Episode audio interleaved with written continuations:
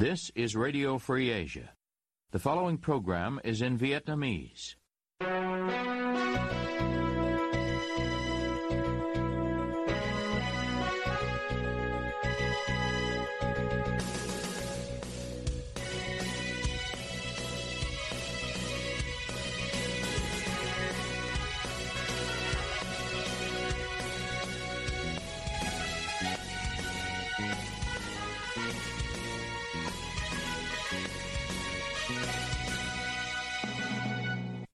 Đây là Đài Á Châu Tự Do, phát đi từ thủ đô Washington, D.C., Hoa Kỳ. Trang Ban cùng Nguyên Lam xin kính chào quý thính giả.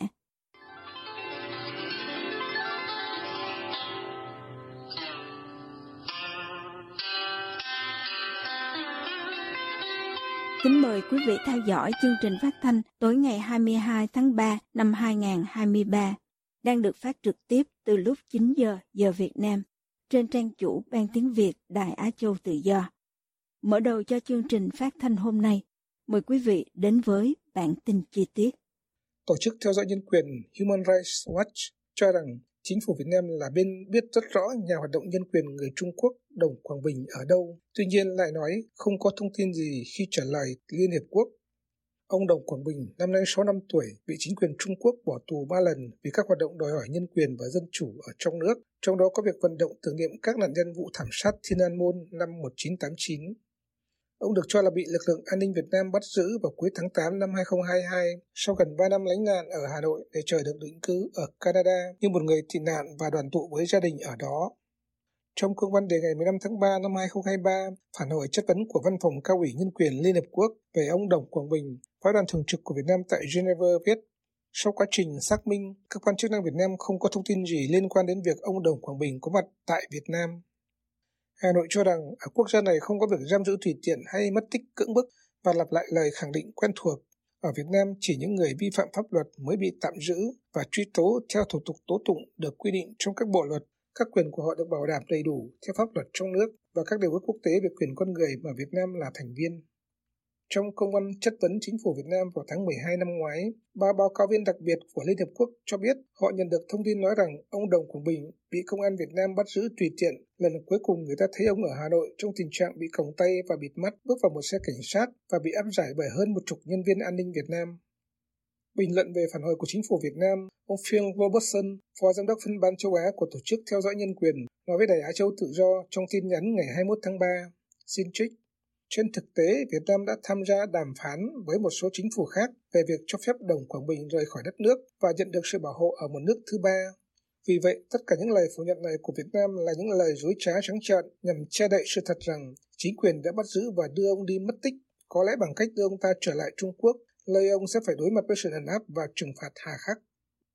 Theo ông Phil Robertson, bất chấp tinh thần chống chính phủ Trung Quốc của người dân Việt Nam, Đảng Cộng sản Việt Nam dường như không thể cưỡng lại việc thực hiện các thỏa thuận bí mật với nước láng giềng phương Bắc, thường vi phạm nhân quyền khi làm như vậy.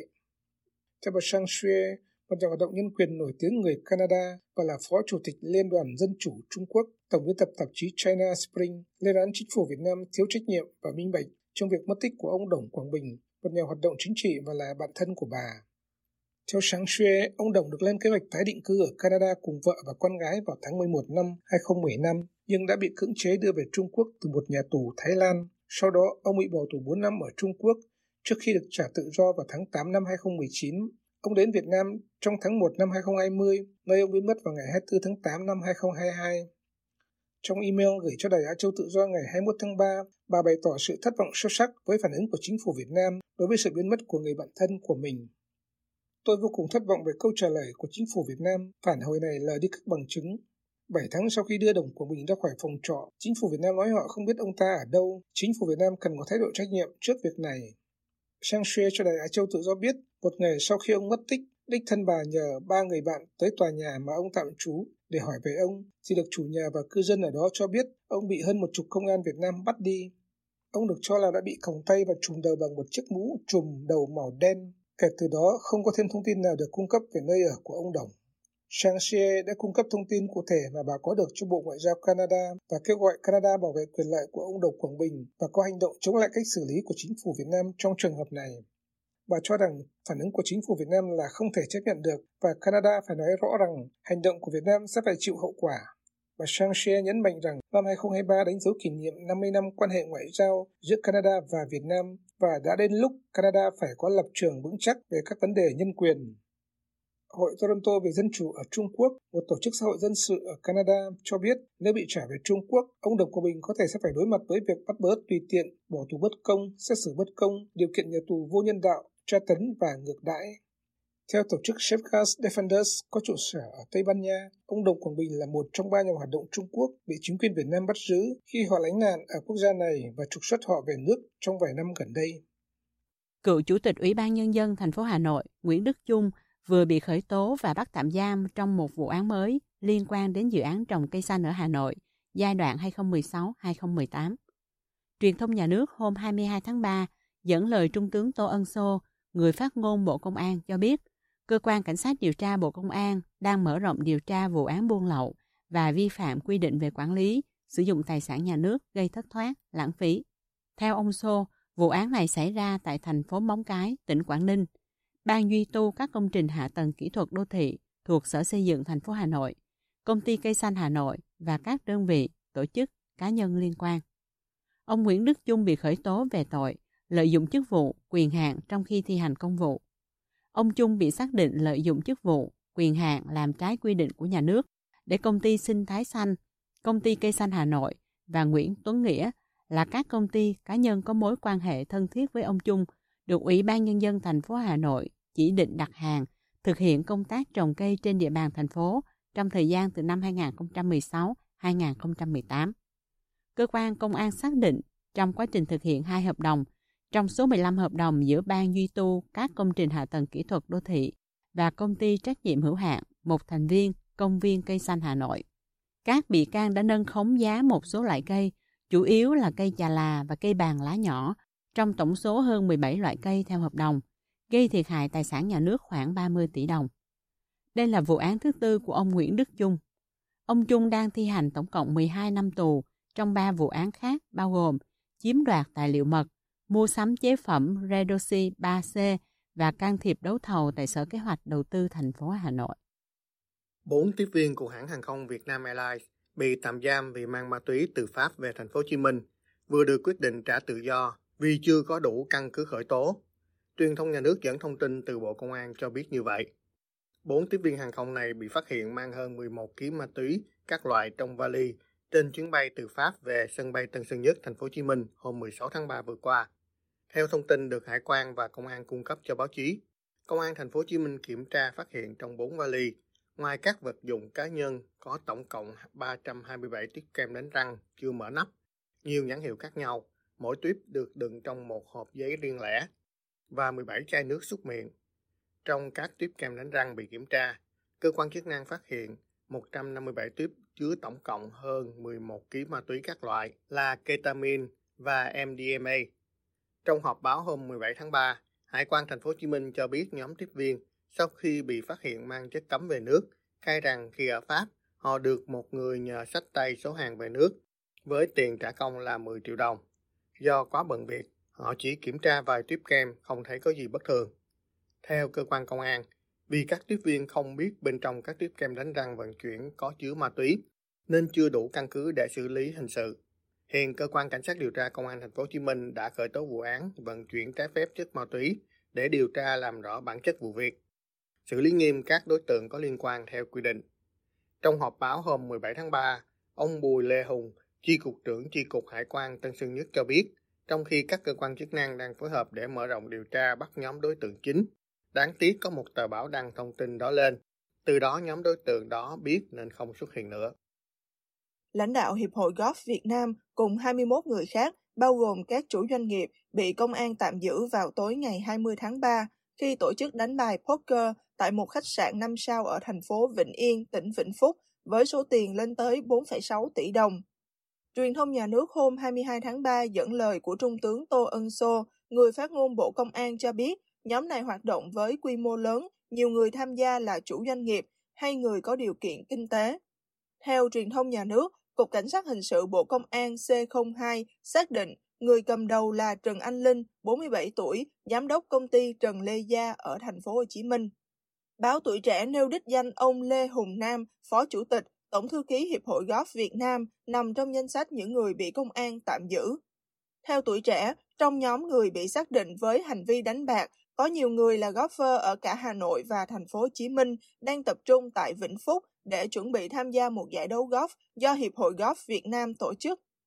Giải golf này sẽ diễn ra trên sân golf Heron Lake Golf Course and Resort của công ty cổ phần khu nghỉ dưỡng và sân golf Đầm Vạc, Vĩnh Phúc vào ngày 23 đến 25 tháng 3. Ngoài ra, cũng theo Tuổi Trẻ, giải golf mà các golfer đánh bạc tham gia đến nay chưa được cơ quan có thẩm quyền của tỉnh Vĩnh Phúc cấp phép cho tổ chức.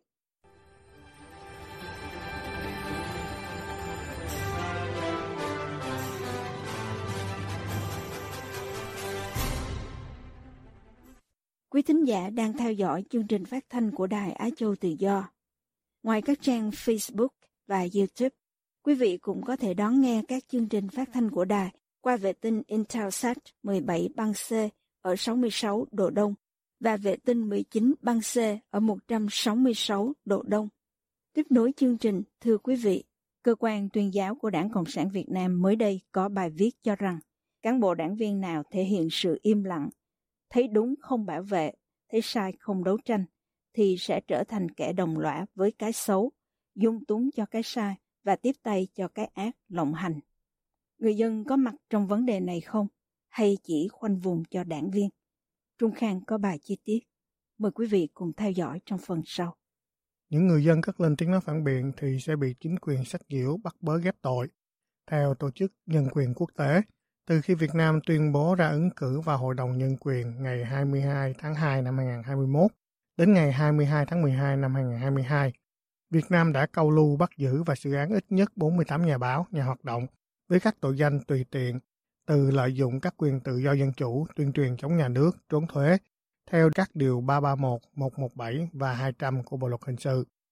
Nhà báo độc lập Nguyễn Ngọc Già từ Sài Gòn hôm 6 tháng 3 nhận định. Thứ nhất là Ban Tuyên giáo Trung ương họ đưa cái vấn đề im lặng và lên tiếng, nhưng họ khoanh vùng là chỉ có cán bộ đảng viên thôi, tức là người dân không có mặt trong cái vấn đề này. Đây là một cái nghịch lý, bởi vì người dân hàng chục năm qua là những người bị xâm phạm lợi ích một cách mãnh liệt và rõ ràng, thì người dân không được phép lên tiếng, người dân không có quyền lên tiếng. Thì cái nhiệm vụ của người dân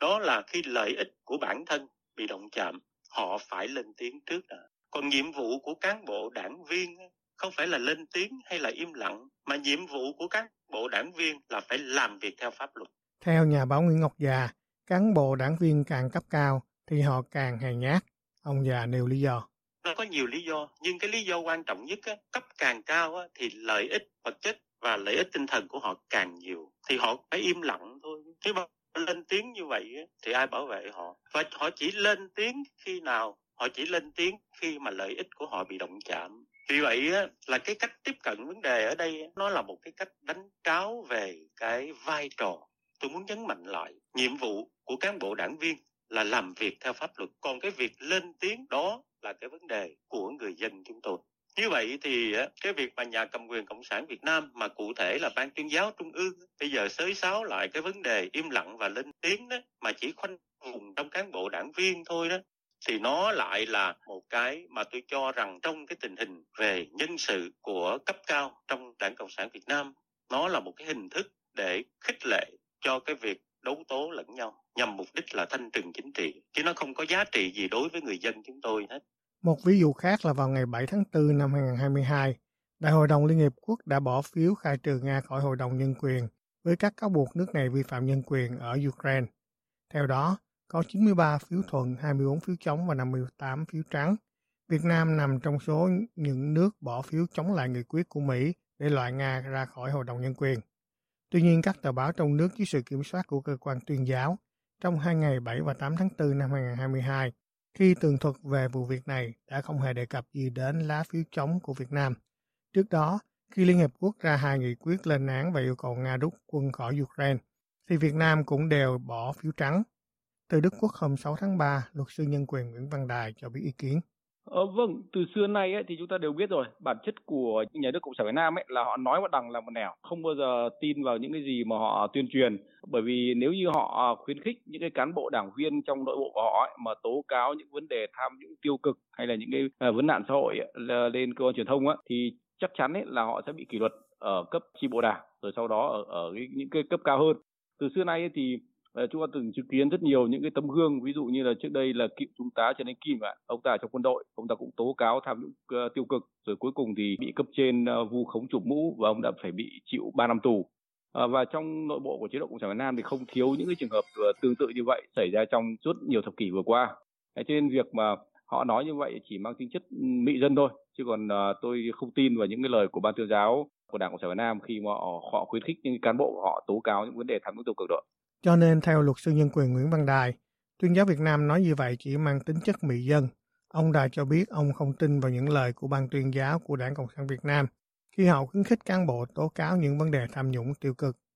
Nhà báo Nguyễn Vũ Bình từng công tác tại tạp chí Cộng sản hôm 6 tháng 3 nói: Đảng ấy có nhiều những cái văn bản, những cái quy định nó rất là hay và rất là nhân văn, nhưng cái việc thực hiện nó ấy, thì nó luôn luôn đi ngược lại với lại những cái hay và cái nó đấy, cho nên là chúng ta phải hiểu là như vậy, tức là đấy là trong đảng và ngoài xã hội cũng vậy, chịu những cái tố giác tham nhũng thì hưởng với các thứ đấy, nhưng mà trên thực tế thì bao nhiêu người tố giác tham nhũng thì thân bại danh liệt rồi vào tù rồi các thứ, thì đấy là ngược đời giữa cái việc nói và làm của đảng với lại của các cái quy định văn bản đấy, nó là như vậy đấy. Tiến sĩ Nguyễn Quang A, nguyên viện trưởng Viện Nghiên cứu Phát triển IDS ở Hà Nội đã tự giải thể khi trả lời Đại cho tự do liên quan việc tuyên truyền của ngành tuyên giáo, cho rằng tuyên truyền là một công cụ rất hữu hiệu của Đảng Cộng sản Việt Nam, và ban tuyên giáo của Đảng Cộng sản Việt Nam là cơ quan chỉ huy toàn bộ cái việc tuyên truyền của Đảng. Hay nói một cái khác, tức là cái công tác tẩy não người dân, thuyết phục người dân lừa bịp nữa để làm cho người dân mụ mẫm đi, tin tưởng và theo cái Đảng Cộng sản. Mà chúng ta coi nhẹ cái công việc đấy là một cái sai lầm lớn, bởi vì một số đông người ở Việt Nam vẫn bị lừa bởi những ngón tuyên truyền như vậy. Đấy là một cái vũ khí rất là lợi hại của Đảng Cộng sản Việt Nam và chúng ta cần vạch ra để cho người dân được rõ. Chính vì muốn bóp nghẹt quyền tự do lên tiếng của người dân, theo nhiều tổ chức nhân quyền quốc tế, chính phủ Hà Nội và Đảng Cộng sản nhiều năm qua đã mạnh tay sách nhiễu bắt bớ các nhà hoạt động, nhà báo độc lập ở Việt Nam.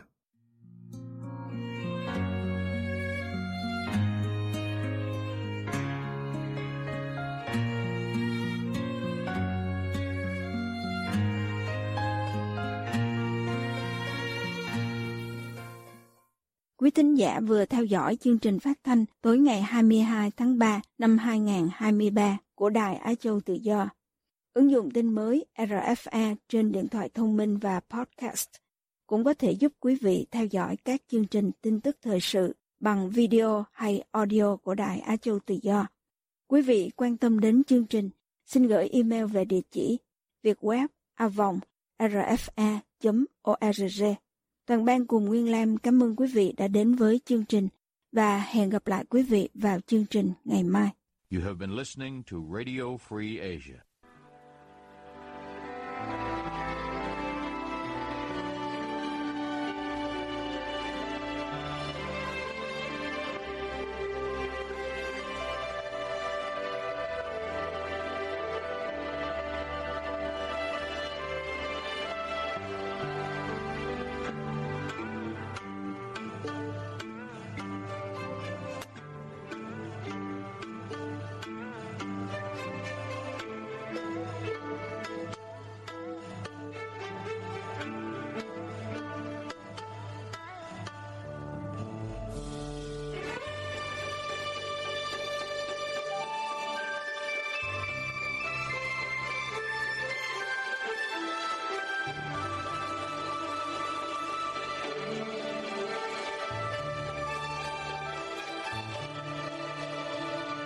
This is Radio Free Asia, Vietnamese service.